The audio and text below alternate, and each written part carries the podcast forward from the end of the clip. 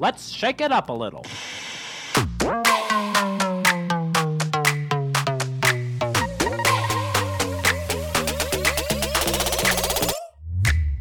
Welcome to the Salt and Pepper Podcast, adding a little bit of salt and a little bit of spice to make your Tuesday just right.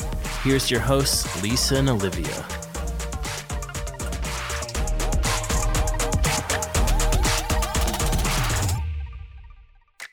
Welcome to the Salt and Pepper Podcast.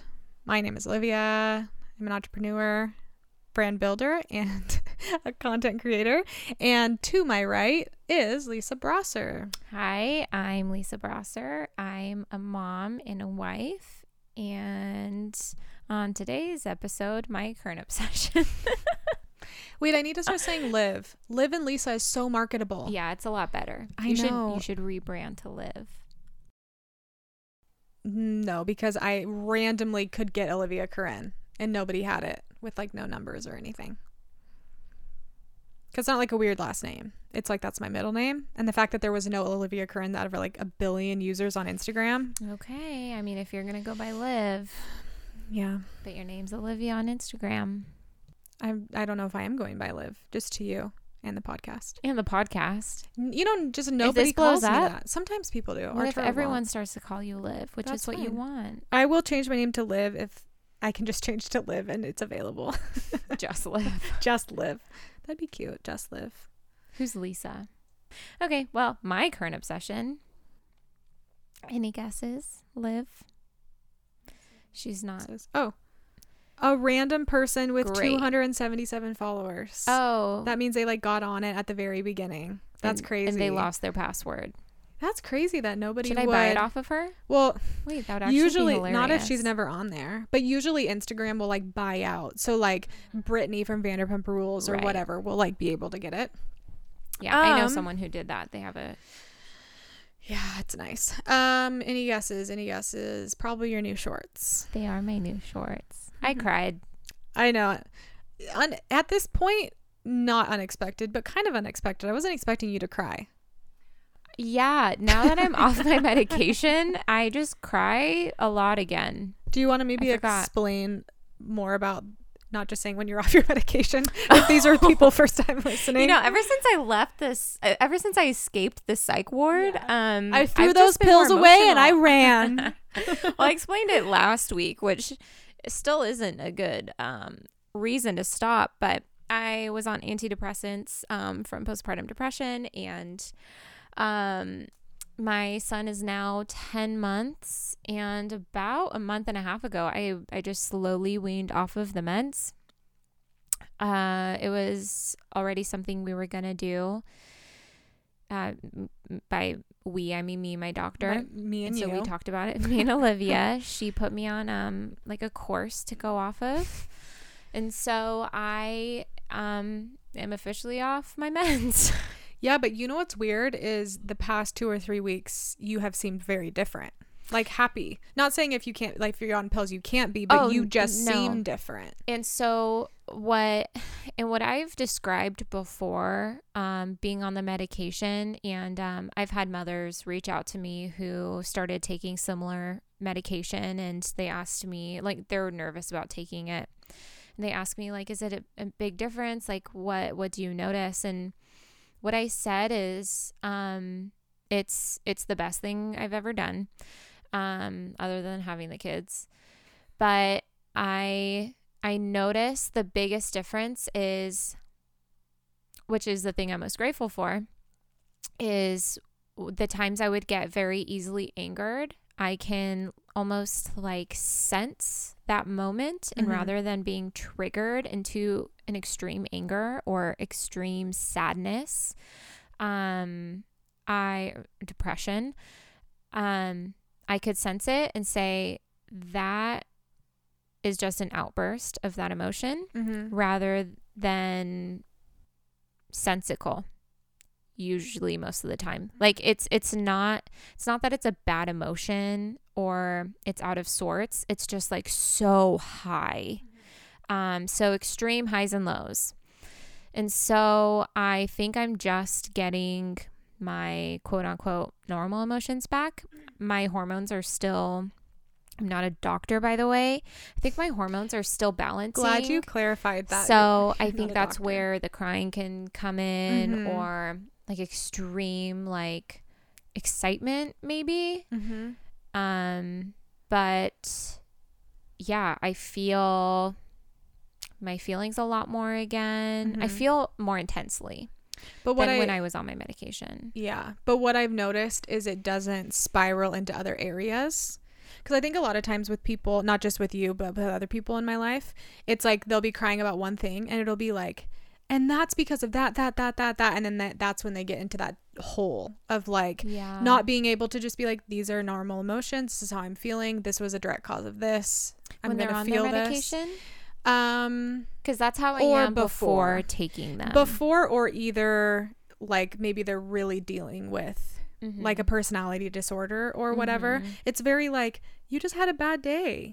Yeah. Or just being like, they had a bad day at work and they felt stupid. So then it's like, oh, they feel stupid, and now they'll never do anything in their whole lives and they're not qualified to do it. It's like this spiraling mm-hmm. emotion where you're like, yeah, whoa. I did that. Yeah. I'm just saying I've noticed in the past like while mm-hmm. that it's very like, you feel it. Okay. You're out. And then we're like, whatever. Yeah. And even, which is, I don't even think that you experienced that with me. Yeah, I don't think before I started my medication. So for myself, it's just something like I deal with that on my own. Mm-hmm. It's a very like in depression, it's like a very lonely disease. Mm-hmm. And so Zav would like come home to me doing that, spiraling. Mm-hmm. Yeah. And he literally would have to take math from me. He's like, go on a walk, mm-hmm. get out of the house, go somewhere. Preferably not drive anywhere. Yeah. And it's not a conversation like that. It's like a freak out thing. Mm-hmm. And so I feel a lot better. I still have to learn how to manage my emotions though, which I mean, that could even be my silver lining is I can snap. And I know that's more so personality than coming off of my medication because I'm very easily angered, which is part of my personality. And I really hate that. And it's just because I get to the point of like, my kids are all over me. Haven't had any time to myself, haven't been taking care of myself. Mm-hmm. And so it's been a journey, but I feel way better. I'm still testing myself and making sure I'm fine. There are still some areas where I'm like, ooh, maybe I should talk, not even like, ooh, should I talk to my doctor? But like, okay, I need to check on myself and make sure this isn't happening like all day or it's not a consistent thing. Because, I mean, you should have emotions of like being drained, being emotionally upset, totally. Stuff like that. And so I'm just not used to that because I've been on my medication. Mm-hmm. So it's almost like, well, what are okay emotions? Uh-huh. And every emotion's okay, but just making sure it's not going back into depression mm-hmm. itself. Totally. It's like feel your feels, but the next day get up. Yeah. You know, and I think that can be said for a lot of, mm-hmm. obviously, unless you're grieving or going through something like very traumatic, right? But just in a normal everyday thing, like if you're having a freaking bad day and everything's going wrong, cry about it, whatever, but get up the next day. Like it's going to be okay, you know? Yeah. So my current obsession is my new camera. And it's my first like big girl equipment purchase. Reluctantly shaking, handing her loads of cash. It's a hunker. And it's a nice camera. It's for weddings. But I feel good about it. And that this is like not the first time, but Arturo's like actively been like, I'm so proud of you for like investing in yourself and not just like getting more clothing or like deciding you want to get a new car. But I've just been very like, I'm not going to get these other luxuries. Mm-hmm. I'm going to get what I need for like my future.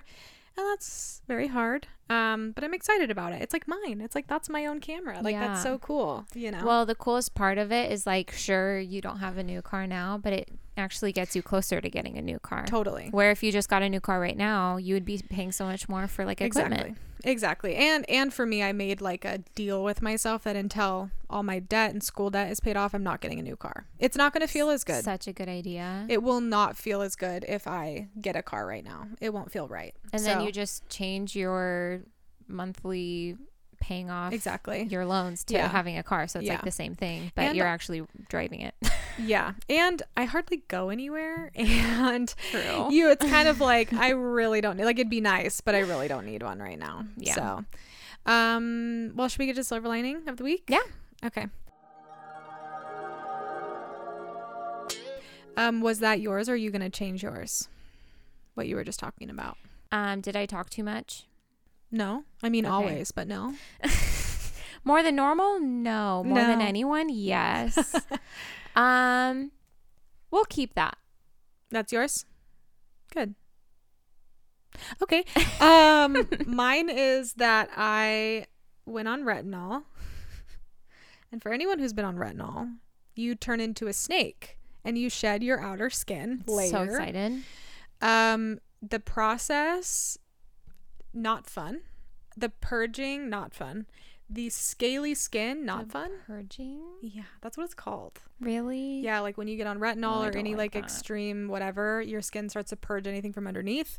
So for the first week, it was really good. Yes. And then now I'm getting like deeper, like in the skin.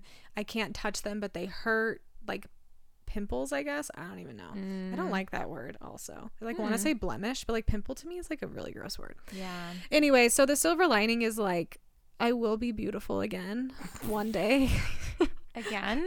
But right now, I'm not feeling good about myself. Between, I think it's the new hair change. It's the peeling skin. It's like a lot within a week of itself. And I'm ready for my skin to not look like this and be all red and gross. I sent you that video when it was at its rawest. And it was... Because you were picking at it. And he used a scalpel to get. Okay. Hang on a second. We were not supposed to talk about that. Okay. Well, even the peely part, not fun. And it was around my eyes. And it's not because I put it on my eyes. I know you're not supposed to, but it just naturally like seeped there. And then because of my fingers putting it there. Just kidding. It's because Katie, who listens to this podcast, did a amazing facial on me, and she was dermaplaning me, and I went, well, what are you using? And she goes, oh, I have this new tool. It's a scalpel. You need a new face. No, wait, we need another.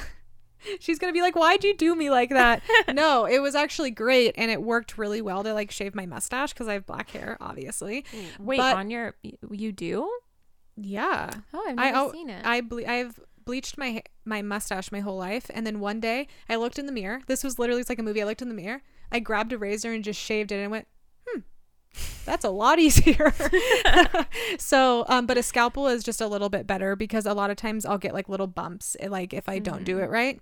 It worked great, but I didn't realize how sharp it was. So then I cut my nose and it was bleeding bad. Yeah, so it's like an actual scalpel. Yeah. So I took a video of myself. It's like peeling skin all over my face and my nose is just all bloody. And I'm like, doing great, everybody. But yeah, I'm grateful that I was able to get retinol. It is such a process to like get through that. Gross. How many weeks has it been now? 2. You said by this point it should be better, so I'm skeptical now doing it. I think I have more sensitive skin just in general. Okay. And I know that sometimes like certain eyeshadows and stuff, my mom and sister, me, we get rashes and stuff. So I think that's why. And yeah, it's mostly just around the sensitive areas. So it makes sense. You have black mustache hairs, it's not like peach fuzz, it's like hard. No, it's more like peach fuzz, but you can still see it. So anybody I know with like black hair, you kind of want to just be like, PSA, maybe you don't see it, but in the light you will. So like, it's not even something I've noticed on people. Yeah, I have a couple friends where it's not bad, like if that's what you want. To me, I don't like body hair anyway. Like I shave my arms, I just don't like body hair. I shave my arms. Well, I was gonna say my crotch, my arms, my fingers, my toes, just anywhere with hair. Really? Yeah, I just don't like it. It grosses me out. Not saying it's bad to other people, just to me, I don't like it. Wow. I just don't shave a lot. You just don't really have any hair. Like on your face, you're feeling your mustache right now. I'm like, nothing. I used to nair my mustache because my sister's nair works though. Yeah, it does. So but why would I ever do that? Literally, what is it?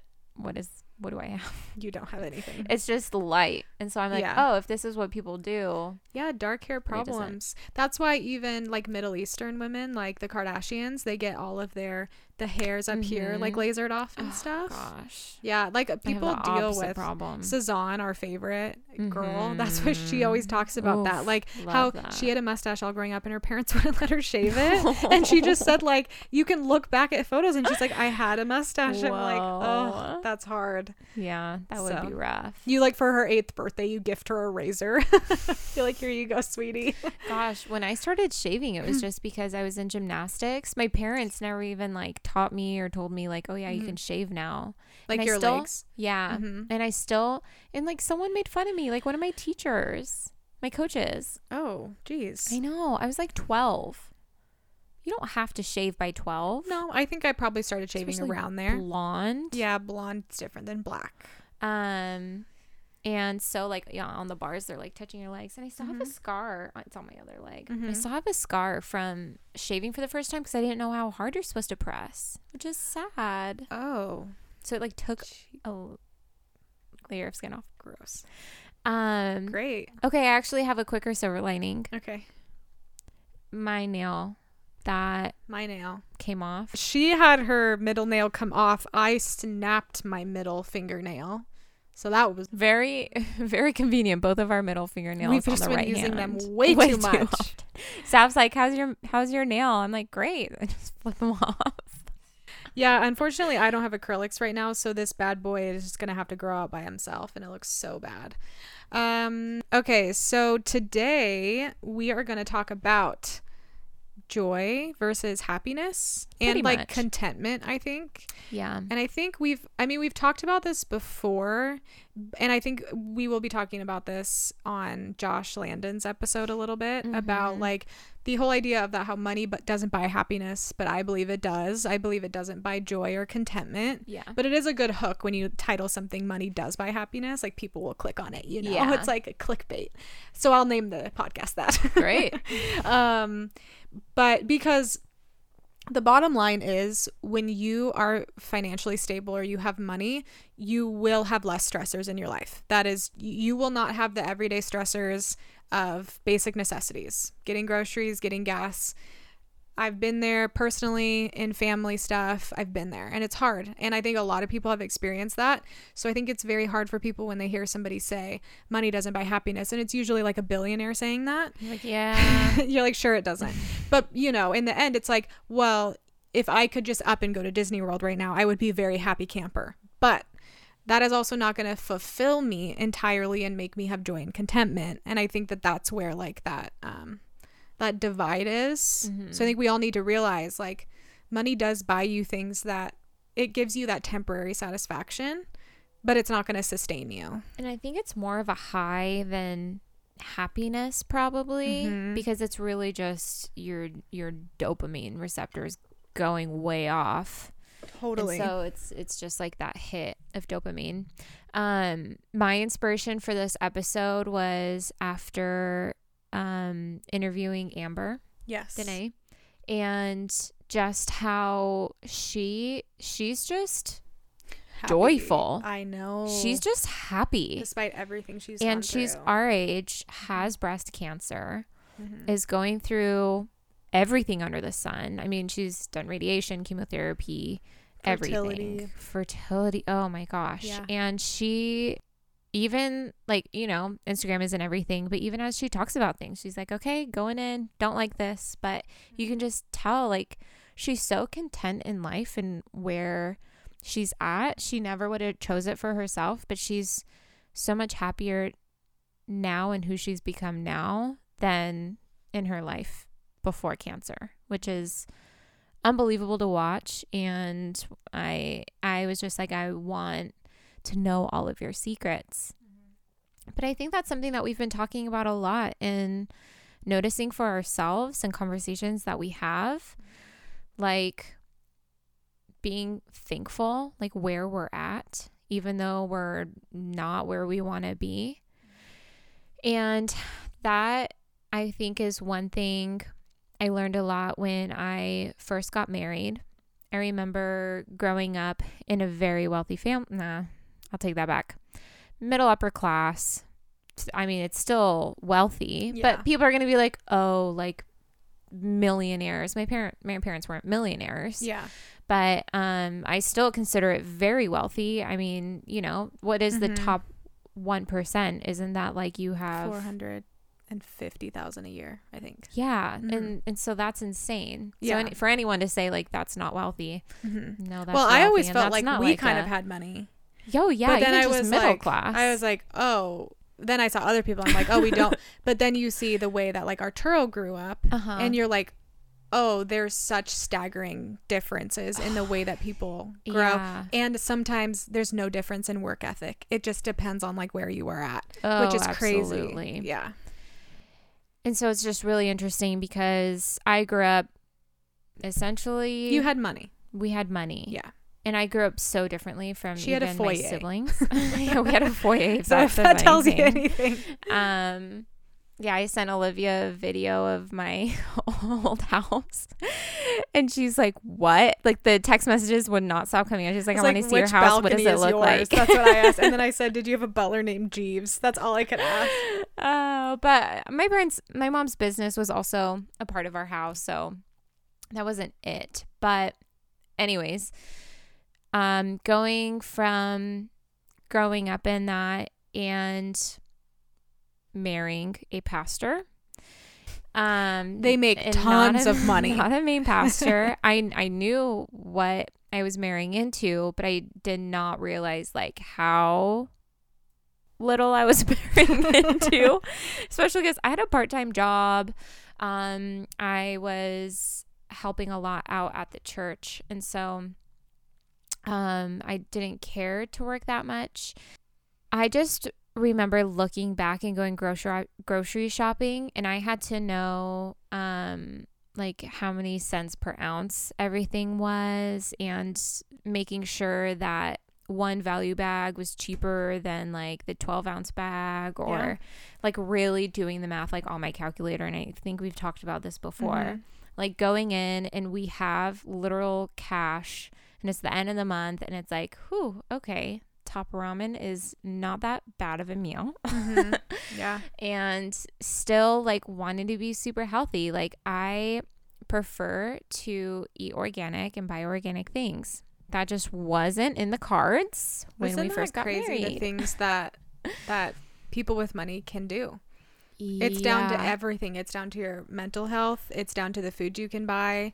It's down to a lot of things. Yeah, Zav, we had more months trying to figure out our budget and lowering our budget in certain areas because we weren't able to do other things. And so we prioritized like taking care of ourselves. So the things we really wanted to do before having kids, because we just thought we would never really do it again, is traveling. And so pretty much my entire all of my money that I made went into a traveling allowance. And so we essentially just lived off of his money. And so that's what made it like 10 times harder. And it's hard not to compare yourself in those times. I'm like, I'm 20. I was 21. Zav was 27. And I'm like, I mean, I see my friends, like, not only did they start their own businesses, but they're like rolling in the bank, or not even, they don't even own their own businesses. They just like work these interesting jobs, or not even interesting jobs. They just get paid a ton of money. I'm like, how do you do that? And I don't feel like finishing college. I really don't want to do that. But at the same time, how do I just be okay in that circumstance that I'm in? And I think it really just came down to like not comparing myself to other people's circumstances, which was so hard, like not to look at other 21-year-olds who are actually like for some reason making so much money. But then I'm not even like, not that I should, but I'm not even thinking about a ton of people who were wanting what I had. I was married, and I really did find a lot of contentment in my life, and I was really happy with where I was at. It was just when I was comparing myself to other people that I was really sad about myself. Yeah. No, I get that. I mean, I would say I'm kind of currently in that phase of my life, which in the past like couple months I've just been really blessed and feeling really good, and things have been kind of looking up with the podcast and stuff, which is really great. But yeah, I mean, it is really difficult, I think, to be in a spot where, like you said, you are comparing yourself to like so many people. And when you compare yourself to somebody else, you also need to ask yourself if you want their life entirely. And a lot of times I would be like, no, I don't, you know, but then sometimes it's like, you know, I am 28. I'm not married. I live at home with my mom. I drive a car I don't like, but I'm making those sacrifices to fuel my businesses. And then you have to break that down and be like, well, is that worth it? I'm like, to me, it 100% is, but that does not mean it's easy. Yeah. And every day I get up and the calculator at the grocery store, that's been my life for a long time. Like, even when I worked at, you know, Red Robin, working as a server, for anyone listening that works in hospitality, like, I don't even know how many times you can say this, that it's such a humbling experience to work for hardly any money. And there are people that work their butts off. Like, there was a lady that I worked with, she had twins, and I believe her husband was in school, and she worked doubles at Red Robin and then went to Sherry's right after work and worked the night shift. And she was such a hard worker because that's what she had to do to provide. And then even working as a manager at a coffee shop and barely making enough to pay the bills. Like, there was no such thing as, for me, having a good savings or a good budget, because everything I made went right to my bills. And that's how it was. And you did the worst things and dealt with like the worst people ever. But with all of that being said, I am so grateful for all of that, because I will never take having money for granted. Like, I never take having money left over. I don't even care if it's $50. Having that left over at the end of the month is like, it's such a blessing to have that and feel good about that. And it's also taught me a lot about myself and how to be better with money. But anyway, coming out of that, I think it is really important to remember, which is something I talk to Arturo a lot about, is having contentment, even if you are in that spot, and being like, I'm at where I'm at in my life because of the choices that I made. I'm here. Sometimes, of course, things happen. There are extenuating circumstances, but I'm here because this is where I'm at. So then it's like, well, how can I be content within that? Like, what am I going to be magically content when I'm start making six figures a year? Is that just going to happen for me? It's like, well, no. Yeah. Could I buy things? I don't have the everyday stressors, but what really is contentment and joy within life and within, yeah, I don't have the nicest car, but I have a car. Okay, I don't even have a car. I can walk. Okay, I can't walk. I'm alive. Like, at a certain point, you have to just go, I should be content that I am just alive as a human being and that I was born into this world and I have something to offer the world. But it's so hard to, like, remember that when you see all of your friends buying and, like, going on vacations. That's it for me usually. It's the vacations, the trips that I see people go on. I'm like, why can't I do that? But I could. But I don't. I'm not choosing the job. Yeah. You know? And so try to maybe like weigh out pros and cons in your head. You could do that, but do you want everything that comes with that? You know? Yes. Well, that's the interesting thing. Like, even like I can still remember people I would look up to. I'm like, oh my gosh, I wish I had their lives. And I'm like, yeah, they actually have really great lives. I even have friends now that are super successful in many different areas, and I'm like, yeah, they have great lives. So how do I accept that? Yeah, there are people with better lives out there, but it's also because they're super content, or they're maybe they're not happy too. No, I know that they're happy because they're some of my best friends. Oh, well then, yeah. And I just know that they are content with where they're at. Maybe it's not their dream job, or maybe it's not like the exact like house they want to be living in, or the exact area, or they wish they lived in a different state, but they're content. They know that's where they're supposed to be, or they knew that's what they went to school for, and that's what maybe they weren't passionate about, but I know that that's like what they knew they were supposed to be doing. And they're content in that, no matter how hard or how difficult it is. And I'm like, oh, I guess that's where like you find joy, is knowing that's where you're supposed to be and knowing that there's something bigger out there. And then this just gets into a much bigger discussion on our faith. And this is literally what I was reading in the Bible the other day, just about like true joy and contentment. And gosh, I forget what exactly we were talking about in therapy, but I had some sort of epiphany moment of like, oh, what was it? Wasn't that kind of an epiphany? Oh, there's just so many things I've been learning. Oh my gosh. It's like on the tip of my tongue. I wish I had the verb. Oh, it was like, oh, I can choose joy. What? It's almost like I've been self-sabotaging myself, but at the same time, you don't know how to grasp how to be joyful, because it's not the same thing as happiness. So how do I choose joy? And in the faith, that means looking to Jesus and saying, you have me right where you want me, mm-hmm. despite how I feel about it. Yeah.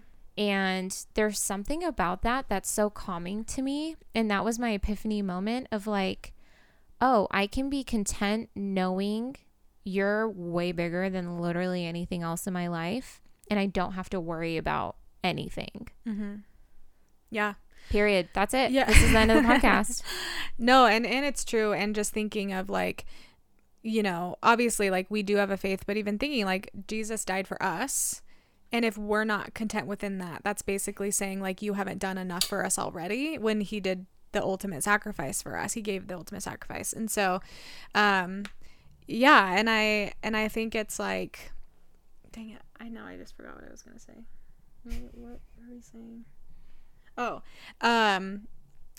yeah, like choosing joy is kind of like choosing to love somebody. Like you don't wake up every day and just automatically love your husband or even your kids. Like some days you're like, I'm so tired of this, you know, because love isn't what we think it is. Well, right. Yeah. And yeah, it's like you have to wake up and choose those and things. It. Yeah, that's I feel like that itself is like screwing with my mind. Like mm-hmm. you're choosing joy, like you're choosing to love. Like that's mm-hmm. such a great comparative word, because choosing love means loving someone when you don't want to. Yeah. It has nothing to do with your feelings. Yeah. True love is something you choose. Mm-hmm.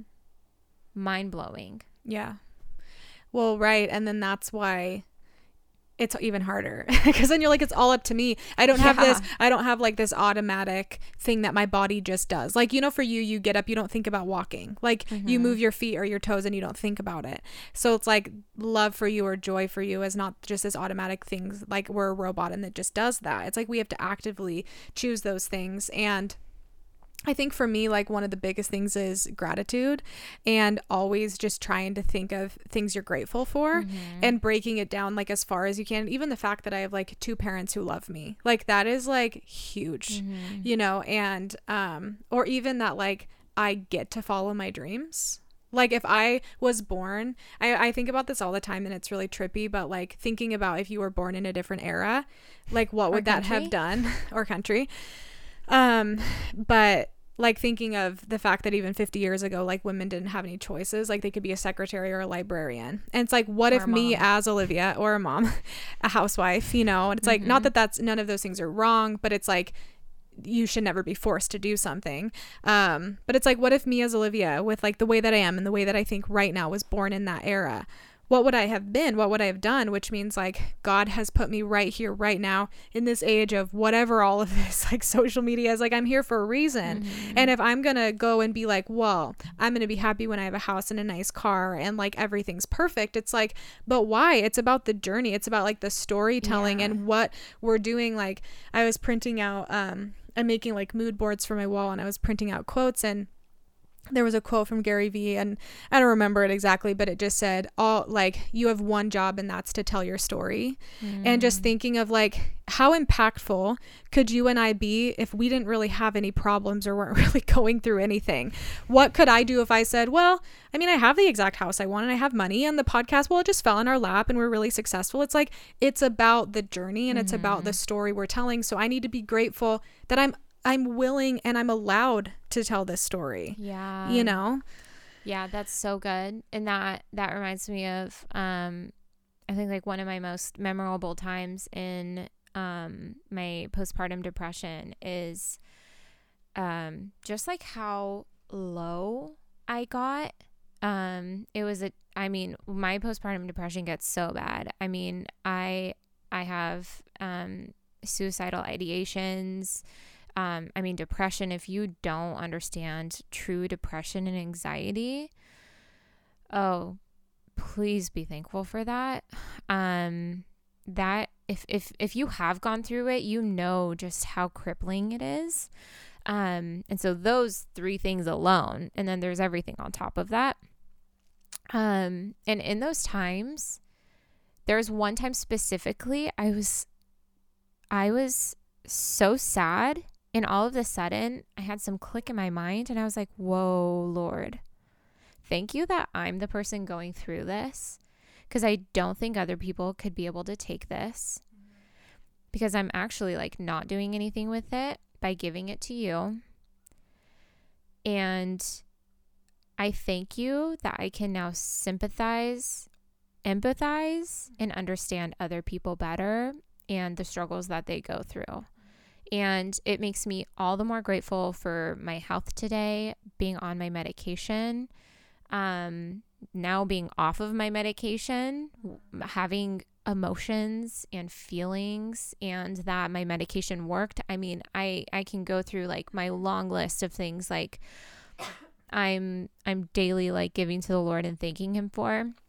And I think that helps with my contentment. And I know that one thing, some people that we know, said is, we were asking them, they make a lot of money.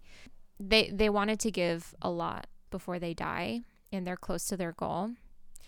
And we were asking them, we're like, whoa, okay, how are you able to give that much of what you have?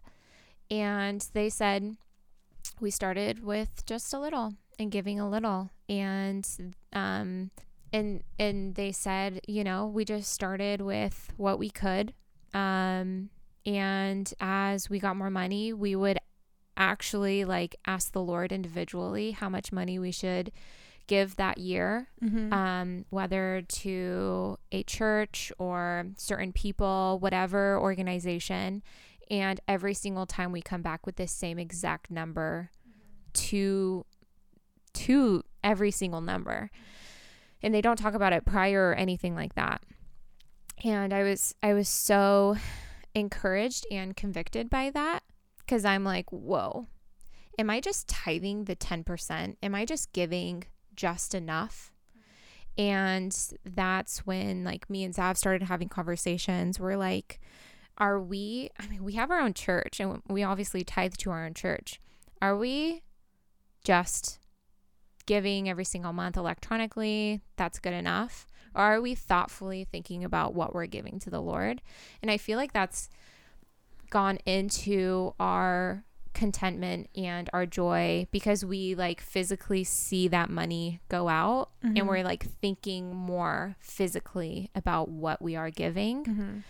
and so and for us, for myself, really, not really Zav, but for myself, it was finding contentment with how much money we had, because I was so used to literally just eating out whenever I wanted to, getting clothes whenever I wanted to, and for me, I thought I was like being wise, but really like I was able to be wise with a lot of money. And so it wasn't too hard, because that was still a lot of money to spend. And so I'm like really thankful for those times. And it's taught me like what an actual dollar is, because I never understood that before. Mm-hmm.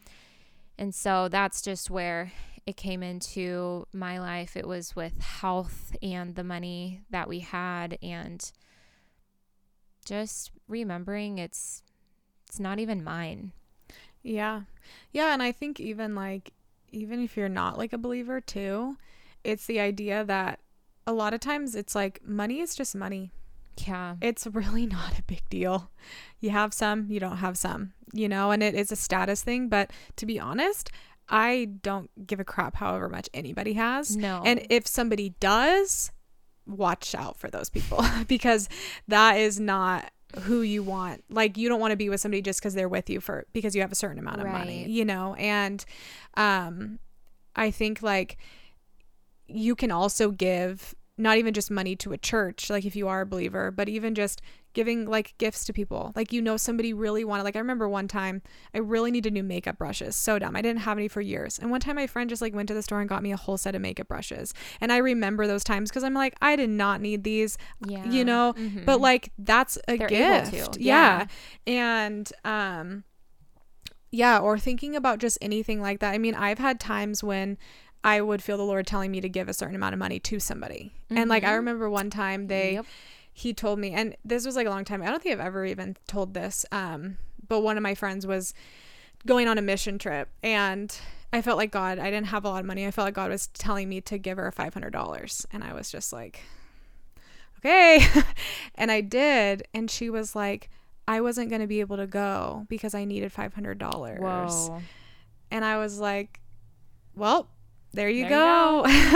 You know, and that's when you think like it all kind of goes together. Like the money really isn't just yours. Like, do you need some? Like, what do you need? Do you need food? Like, just thinking of things or donating time. Let's say you don't have money, because I've been in a spot where I'm like, that's not an option at all to give somebody money. Well, can you volunteer at like a soup kitchen? That sounds so dumb, but can you? Can you like go mentor somebody? Can you become like a CASA where you just go hang out with foster kids and it's free? Like, there are things that we can all do that I think, first of all, would make us a lot more grateful. But also time, especially for me, like, I think sometimes if giving feels easy, you're not giving the right thing. And it's like, for me, time is, or you don't have the right heart. Yeah. Like if you just give someone 10 grand, but that doesn't really, you don't bat an eyelash at that. Well, what can you give to somebody that you will bat an eyelash at? Your time. Yeah. And for me, my time is like my biggest thing. Your time is definitely valuable. Or if you have no money, your time probably is everything. Totally. So yeah, I mean, I think as we wrap up, we don't want to make this one too long, but just thinking about this idea that, well, it's at 45 minutes. So, it's just thinking of this idea that you can, like, I don't know wherever you're at, like the person listening, and trust me, like we've both been low and like you can still be joyful within that. And if you feel like you can't be joyful, try and find things that will like make you happy and feel content where you're at. Maybe really start to count your blessings in like the most cliche way, but you definitely have blessings even if it feels like you don't. I'll say my last thing, which has really helped me in this season, especially, because one thing I'm trying to do better at is, like, this is to believers, is to be more mindful of not only my thoughts, but being thankful and like giving those thoughts to the Lord in thankfulness and being diligent in prayer. And I've been doing this devotional by Ruth Cho Simmons, and it's called Becoming and Beholding. And it's helped me so incredibly. And it goes right along with everything that we're saying. And it helps me just be thankful in like literally the little things. Yeah, that's good. Yeah. Well, we hope you guys enjoyed today's show. Got something. I feel like we just rambled. No, I think it's good. I just think it's good for people to remember. Like, I do this a lot. And like, if you out there listening, listen to podcasts, you're most likely kind of like in this space, like you're on social media and stuff. And for me, I think it's really hard when I listen to like my favorite podcasts and they're kind of at the peak of their career and they've ate dirt, like they've made sacrifices, but it doesn't seem like it. And they talk about all the things they buy and they just run to the store and grab this thing that's $100. And like sometimes $100, like at certain points for me, can feel like $100,000. Like people just don't get that. Like, yeah, we're in this space and we're podcasters doing our thing, but like just me, I'm so many sacrifices. And just so you know, like, we relate to you guys and we understand where you're at, because we're right there with you. So I remember just one last thing, when Lauren was pregnant, I'm never going to forget this. And I don't know why, when she was pregnant, Lauren Bostic. Okay, yeah. And I was pregnant at the same time or something along those lines. And I remember she was eating bagels like every morning, and she said, and I'll just DoorDash like bagels over to me and some coffee. I'm like, I can't even afford that. Yeah. Like that is a luxury to me, which is so crazy, which she probably knows, but like doesn't think about in her everyday life. She's just able to do it. I know I'm doing stuff like that. Like I'm able to go get coffee today. Whoa. Yeah, that's a big deal. I was like not going to Starbucks and getting a coffee. Yeah. Yeah. Yeah. And just think too, yeah, there might be people in your life you see where you go, okay, but they've never gone through it. It's like they're going through it mentally. I guarantee you. They're going through it with family members. They're going through it with their mental health. And even then, don't compare. You know? Yeah. Whether they do or not. Yeah. But just which is remember the hardest part. It's like, I hope they do, but you don't. You really don't. We're all on an equal playing field, but we just all have endured different things. So it seems hard, you know. But anyway, if you guys haven't yet, if you could subscribe, rate, and review, it means so much to us. It'll just take you literally less than a minute. So while you're listening to my sweet, sweet voice and this, just head on over to if you're on Apple Podcasts. Head on over to Apple Podcasts. Oh my gosh, he barks right then. Rate and review, 5 stars, and tell us what you're most thankful for. Whatever, Elle. I'm over it. I'm going to keep talking. If you haven't yet, you can follow us at the Salt and Pepper Podcast on Instagram, and you can follow us at It's Lisa Brosseur and at Olivia Curran. And you can also join our secret Facebook group at the Salt and Pepper Podcast Insiders. And it's always better when Salt and Pepper come together. Bye. Thanks for listening. Tune in every Tuesday on the saltandpepperpodcast.com or wherever you listen to your favorite podcasts. Be sure to subscribe and please rate and review. Follow us on Instagram at the Salt and Pepper Podcast.